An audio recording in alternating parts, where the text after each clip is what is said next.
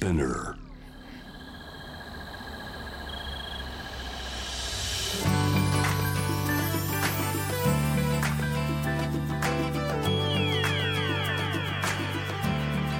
エネオス4 Hour Earth One by One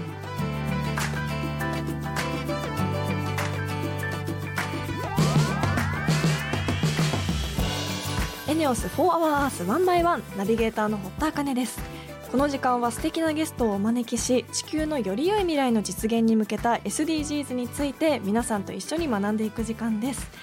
えー冬に向けて皆さんは何か防寒対策されていることありますか？私はこう毎年自分で必ずやっているおすすめの防寒対策があってあの脇の下と太ももの内側にカイロを貼るっていうのを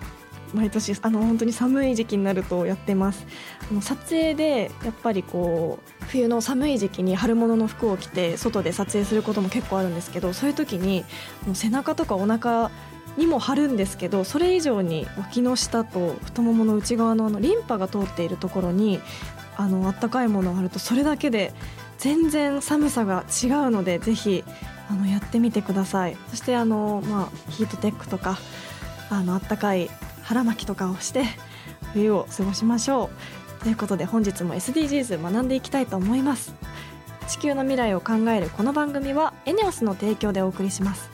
エネオスは2040年までに自社で排出する CO2 の量をさまざまな取り組みからプラスマイナスゼロにするカーボンニュートラル企業を目指していて私たちの未来に不可欠な脱炭素循環型社会の実現に向けて具体的な取り組みをされているそうなのでそのあたりも番組で分かりやすく紹介していきたいと思います。そしてこの番組は JWAVE をキーステーションに FM ノースウェーブ ZIPFM、FM802、クロス FM、JFL5 曲をネットしてお送りします。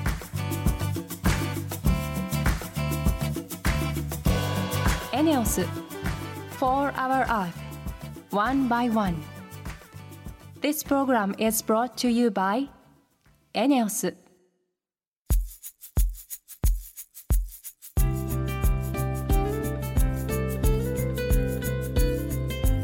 エネオス4 Hour Earth 1 by 1本日のトークテーマは SDGs の目標12作る責任使う責任です。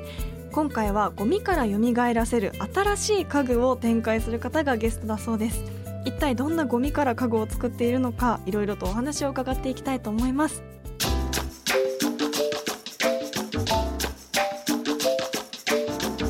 エネオス4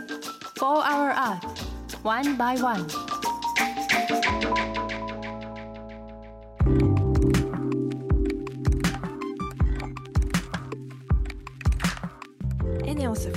4 Hour Earth 1 by 1本日もゲストの方とリモートでつながっています。ゴミからの代表大橋秀義さんです。よろしくお願いします。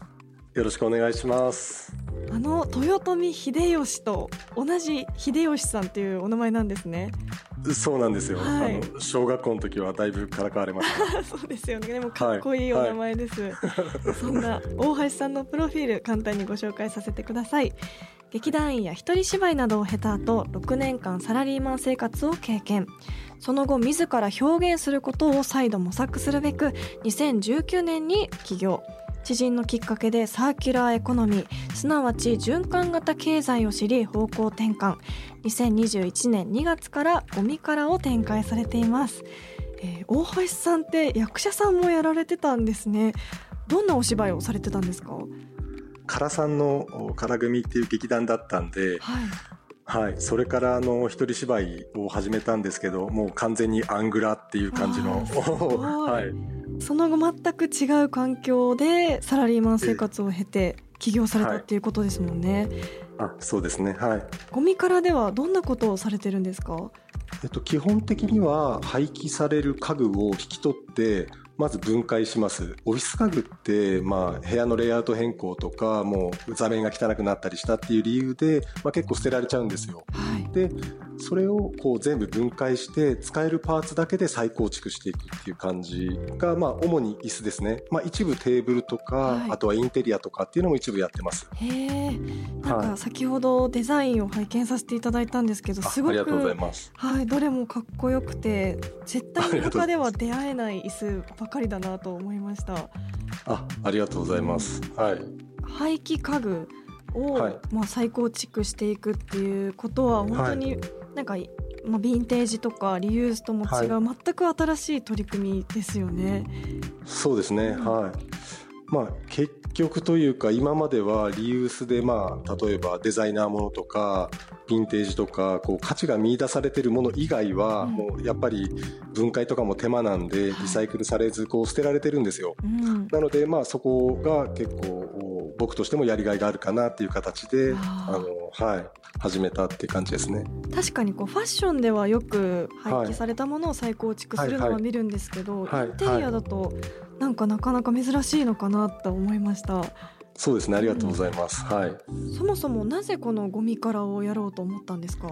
？19年の末か20年の頭ぐらいに友人がサーキュラーエコノミーに関しての勉強会を、まあ、某省庁の若手の方と、まあ、勉強会みたいのをやって、はい、たまたまそこに、まあ、知人がファシリテーターで呼んでいただいたみたいな感じで、うんうん、僕それまで全然その知らなかったんですよ正直。はいでまあそのサーキュラーエコノミーの概念を知って、うん、ああこれだなって思ったっていう感じですね。本当にじゃあもうビビッときたっていう感じだったってことですね。そうですね、うん、なので僕の場合その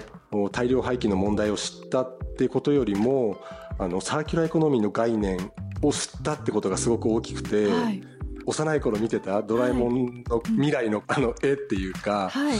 あの世界ってサーキュラーエコノミーだよなみたいななんか感じっていうか。あなるほど、はい、必ずここに行くんだっていう感じでビビッときたっていう感じですね。廃棄される家具を使って新たな家具を作るっていうことなんですけど、これまでにどんな作品を作られてるんですか、いや結構様々でこの間はあの渋谷のパルコでポップアップさせてもらった時は30点、椅子が20後半ぐらいあとはテーブルとかあのフラワーベースとかフロアランプとかってまあ置かせてもらったんですけど、はい、全部違うんですよね。なので結構そうあのどのような作品っていうと結構、まあ、バラバラ本当にアニバーストラクチャーっていうか、うんうん、もう分解して出てきたあるパーツで組み替えたりとかまああとはこうプリントしたりするものもありますけど、それは結構デザインはあの同じものができたりもします。へはい、でもこうなんか全部違うんですけど、なんかすごいロック魂を感じるというか、なんか一つ一つの そのはい、椅子の作品になんかすごい熱いものを感じました。ありがとうございます。ポップアップでは実際に購入することもできたんですか？あのできました。はい。おかげさまであの全部完売しまして、ね、あの本当にはい。もう本当にどこでも購入することができないデザインともうインパクトで、これは確かに欲しくなる気持ちはすごいわかりました。あ、ありがとうございます。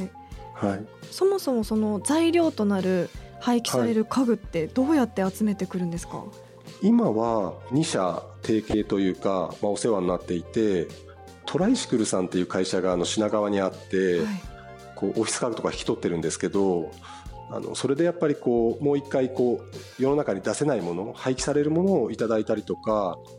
あとはあの更新プランニングっていう会社があの渋谷にあるんですけど、まあ、あのディスプレイとかやってる会社でやっぱりディスプレイってこう2週間とか1か月とかあるその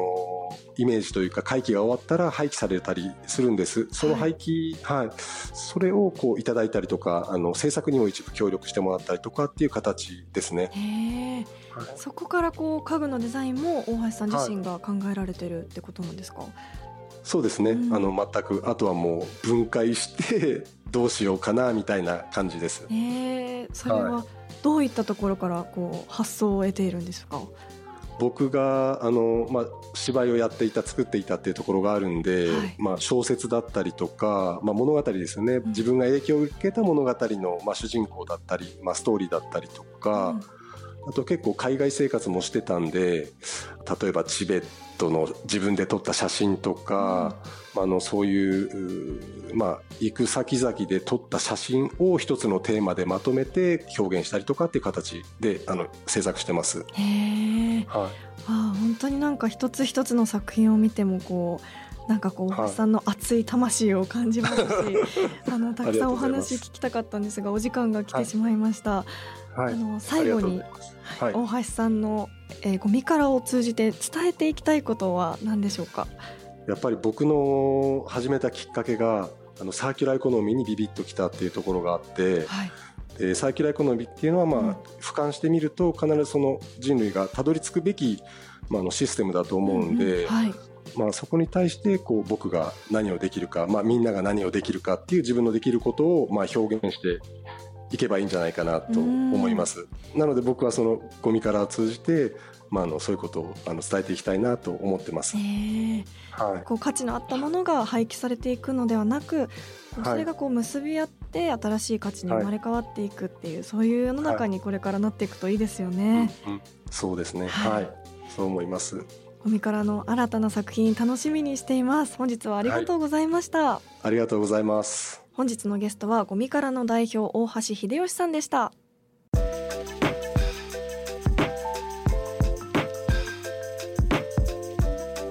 エネオス4 Hour Earth One by One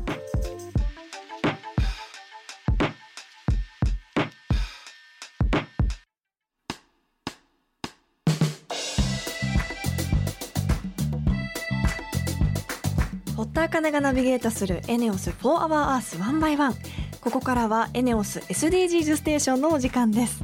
11月のテーマは未来のクリーンエネルギー水素。先週クイズ形式でこのテーマについて学びましたがあの水素エネルギー知れば知るほど本当に可能性を秘めているなと思いました。先月エネオスの常務執行役員でもある椎名さんからも20年後30年後の脱炭素循環型社会を実現するためにエネオスでは未来のクリーンエネルギーである水素の活用について積極的に取り組まれているというお話を伺いました。今週はそんなエネオスが脱炭素循環型社会に向けて水素の活用をどのように考えているのかいろいろとお話を伺いたいと思います。今日リモートでお話を伺う方はエネオスの水素事業推進部の横田さんです。横田さんよろしくお願いします。はいエネオスの横田です。よろしくお願いいたします。未来のクリーンエネルギー水素についてお話を伺う前にまずは簡単に自己紹介をお願いいたします。はい私はですね水素事業推進部というところに所属していまして水素ステーションの整備計画ですとか長期戦略ですとかまあ、あの授業全般をですね、えー、取りまとめるみたいなことをやっています。あの今月のテーマが未来のクリーンエネルギー水素なんですがまずエネオスでは水素エネルギーについてどんな目標を掲げているんですか、えー、一つ目標に置いてますのは、まあ、今から20年後ですね。えー、つまり2040年頃までに水素エネルギーを社会に普及させて定着させること、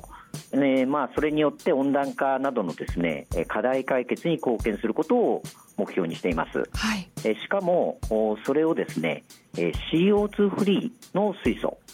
これによって実現すること。これがまあ重要なポイントかなというふうに考えています。CO2 フリー水素という言葉はこの番組で何度か出てきているんですけど改めてどんなものか教えていただけますか？はい。CO2 フリー、つまり、二酸化炭素を出さないということなんですけれども、はい、水素はあの使う段階ではですね CO2 を出しませんけれども、えー、作る段階ではあの我々、まあ、エネオスでもですね、えー、都市ガスとか、まあ、プロパンガスから作っていますので、えー、CO2 を出しちゃってるんですね。うん、でこれからは、まあ、太陽光とか、まあ、再生可能エネルギーの電力を使って、えー、水の電気分解によって、えー、CO2 フリーの水素を生産していかなくちゃいけないというふうに思います。はい、え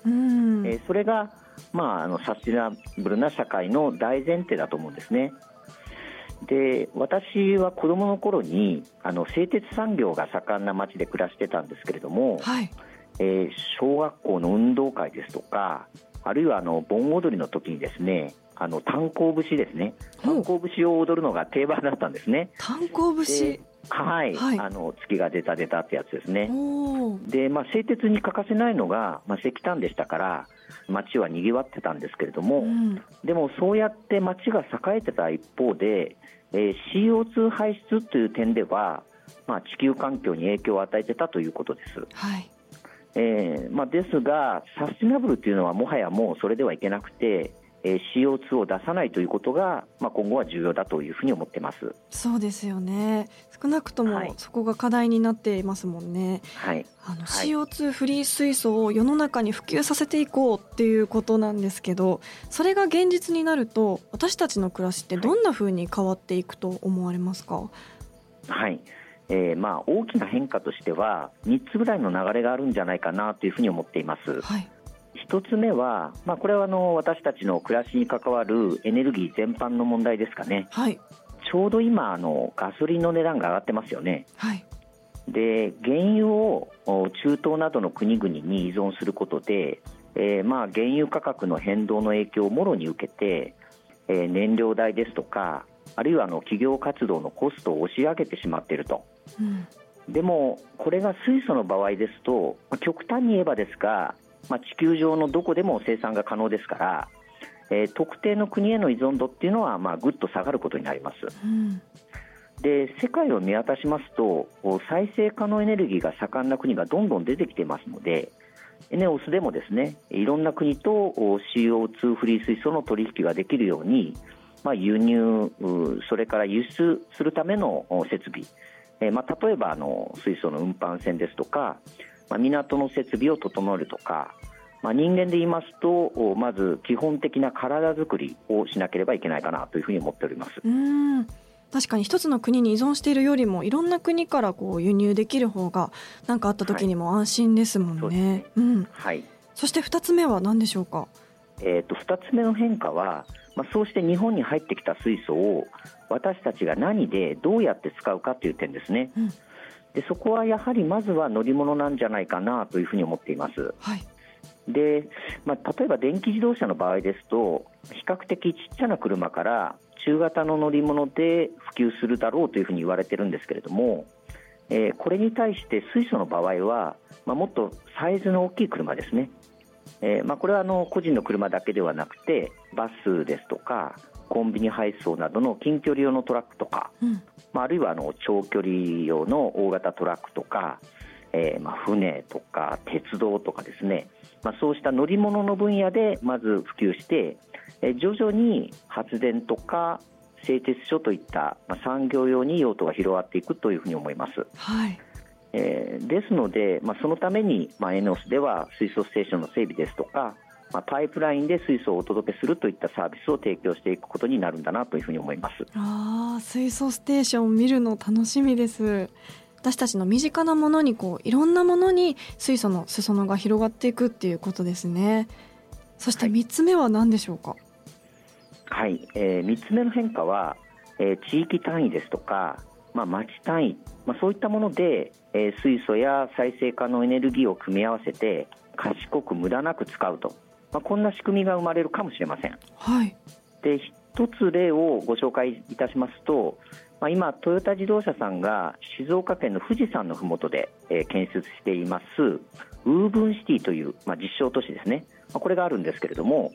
えー、ここにエネオスとして参加することになっていまして、うん、CO2 フリー水素の活用方法について、えー、いろんな技術的な実証を行う予定です。で、えー、再生可能エネルギーの電力を水素に変えて一時的に備蓄したり、うん、まあ、水素自体もですね乗り物だけじゃなくてご家庭など身近な場所でも使う実証を検討していますので、まあ、ここはぜひご期待いただきたいなというふうに思っています。あ楽しみになってきました、はい、世界中から CO2 フリー水素を持ってきてそれをいろんな生活シーンや街自体でもみんなで使っていくっていうことなんですね。そうですそうですエネオスさんの取り組みによって日本中で水素エネルギーが使われるようになるのを楽しみにしています。本日はエネオスの横田さん、はい、ありがとうございました。はいありがとうございました。エネオス4 Hour Earth One by One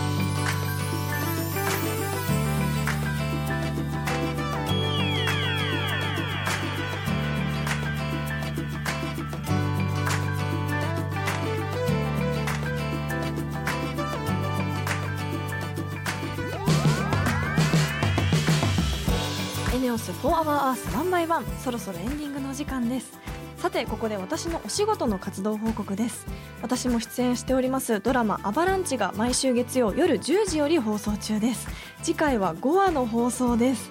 えっと、5話私はすごく好きな回で、えっと、アバランチメンバーの過去や背景がだんだん明かされていくんですがすごく、あのー、本当に胸を打たれるような見た後にちょっと考えさせられるようなお話になっているのではないかなと思います。あの引き続きすごく素敵な映像でアクションだったり見応えもたくさんあるので毎週チェックしていただけたらなと思います。ドラマ「アバランチ」ぜひご覧ください。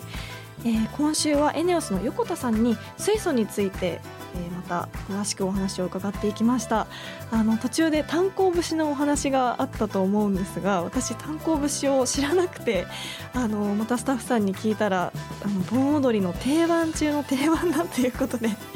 私の世代はどうなんですかね？炭鉱節で盆踊りを踊っている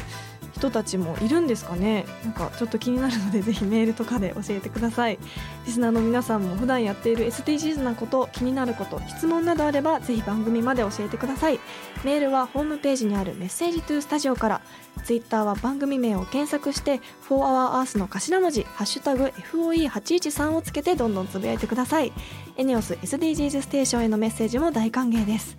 来週のテーマは目標1貧困をなくそうです。それではまた来週のこの時間にお会いしましょう。ここまでのお相手は堀田茜でした。